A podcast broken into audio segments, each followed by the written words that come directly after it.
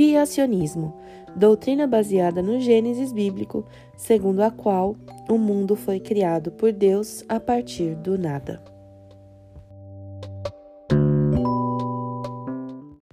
Eu sou Aline Piologro e esse é o Comenta Cast.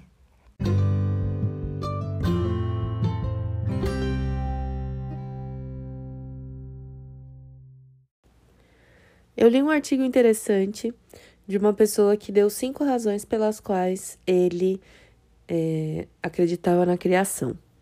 E aí eu quero compartilhar com você e quero que você pense. Eu não sei se todos os meus ouvintes creem na criação. Eu creio. eu prefiro a criação. Parece que faz muito mais sentido do que a evolução, mas respeito quem não. Então, a primeira razão que ele deu para crer na criação é que Jesus acreditou. Então, como um bom cristão, conhecendo é, a história de Jesus, ele crê é, porque Jesus também cria na criação num, em um Deus criador, um Deus que criou os céus e a terra e tudo que neles há. É, a, a segunda razão é a complexidade. Ele diz assim: não é possível que nós é, teríamos toda essa complexidade inclusive fora do ser humano, né? No que acontece na natureza, a, na química, na biologia, na física, sem um designer. Né? Não é possível que tudo isso aconteceria assim de forma tão complexa, do nada, se juntando e virando alguma coisa. Aí, o terceiro aspecto tem a ver com, com esse também, mas é a questão do como o nada pode gerar alguma coisa. Então, ele prefere crer porque para ele o nada gera nada, não o nada gera algo e depois, né, voltando para o ponto 2, algo tão complexo. O ponto 4 é em relação à nossa capacidade de raciocínio, nossa capacidade de razão, de pensamento. Ele volta no ponto, né? Como é possível que nós tenhamos sido feitos do nada e tenhamos essa capacidade de razão, né, de racionalizar tão profunda e, e tão diferente, né? Porque cada ser humano é um universo no que diz respeito a pensamento e a, a razão.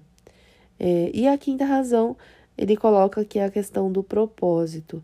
Quando ele olha ao redor e tudo que tem acontecido no mundo, é, ele precisa crer que tem um Criador, e ele ainda fala assim: essa última razão não tem nada a ver com ciência, mas é puramente fé, e ele diz que precisa crer que existe um Criador, porque senão, para quê? Né? Tanta coisa, tanta guerra, desilusão, problemas, para que tudo isso se não houvesse um propósito maior por trás de tudo isso? É, a Bíblia, para crer na Bíblia, na Bíblia, você precisa crer em um Deus criador, né?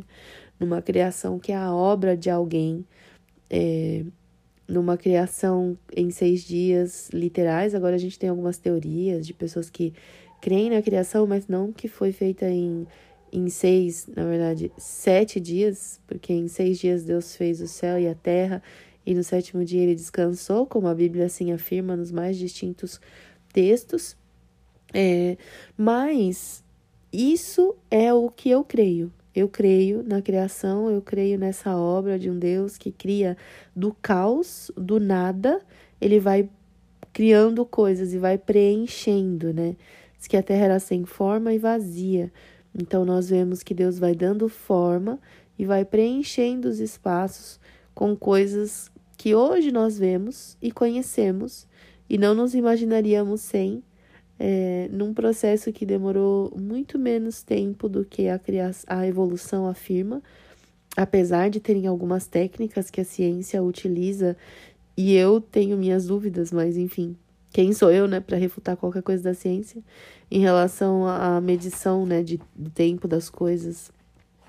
A ciência tem os seus métodos e afirma que, que são realmente bilhões e bilhões de anos que esse planeta existe, mas eu acho muito estranho que o nada parou de criar, né? Porque assim, tá, o nada cria. Em algum momento algo começa.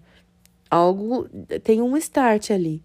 E por que que isso parou de acontecer? E ao contrário, quando a gente olha para a criação, quando Deus cria ali os seres humanos e os animais, ele diz: multipliquem-se, né? encham a terra. E a gente vê que isso aconteceu e continua acontecendo. E enquanto o ser humano for, for parte deste planeta, é, antes da volta de Jesus, isso continuará, continu, continuará acontecendo. Então, para mim é meio óbvio, mas quando a gente crê em alguma coisa é óbvio, né? Não, não é tão não é tão simples assim. Eu não sou cientista para usar todos os termos e, e, e tudo mais. Mas a ideia dessa série é compartilhar com você um pouco das minhas crenças, e essa daí é a crença número 6, a crença de que Deus é o Criador, que existe um Criador que pensou em cada detalhe e que tem propósitos para sua criação, que não simplesmente criou, abandonou e, e agora eles que se virem, mas um Deus que criou e que acompanha e que tem propósitos para cada elemento, para cada criatura. É, das, da, que foi feita das suas mãos, né? Ou do, com o poder da sua palavra. Existe um propósito e esse propósito está expresso. E é interessante que até a questão da eternidade, como está no nosso coração, né? Porque a gente ama as pessoas e quando alguém morre, a gente sofre, porque é a separação. E essa separação, ela não é natural e nunca vai ser natural para o ser humano. Quando ela passa a ser natural para o ser humano, a gente descobre que esse ser humano tem algum transtorno mental muito grande, porque não é normal para alguém simplesmente olhar e dizer: "Ah, OK, morreu mais um".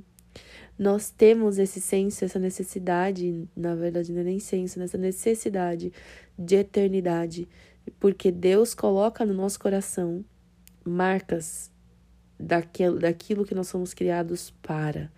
Né? Nós somos criados para a eternidade, nós somos criados para o não sofrimento, né? Então tudo isso é muito, muito alheio ao nosso DNA, vamos dizer assim, a nossa base principal do Criador que nos desenhou e nos, e nos planejou com cada detalhe o nosso corpo, o funcionamento do corpo, que coisa maravilhosa.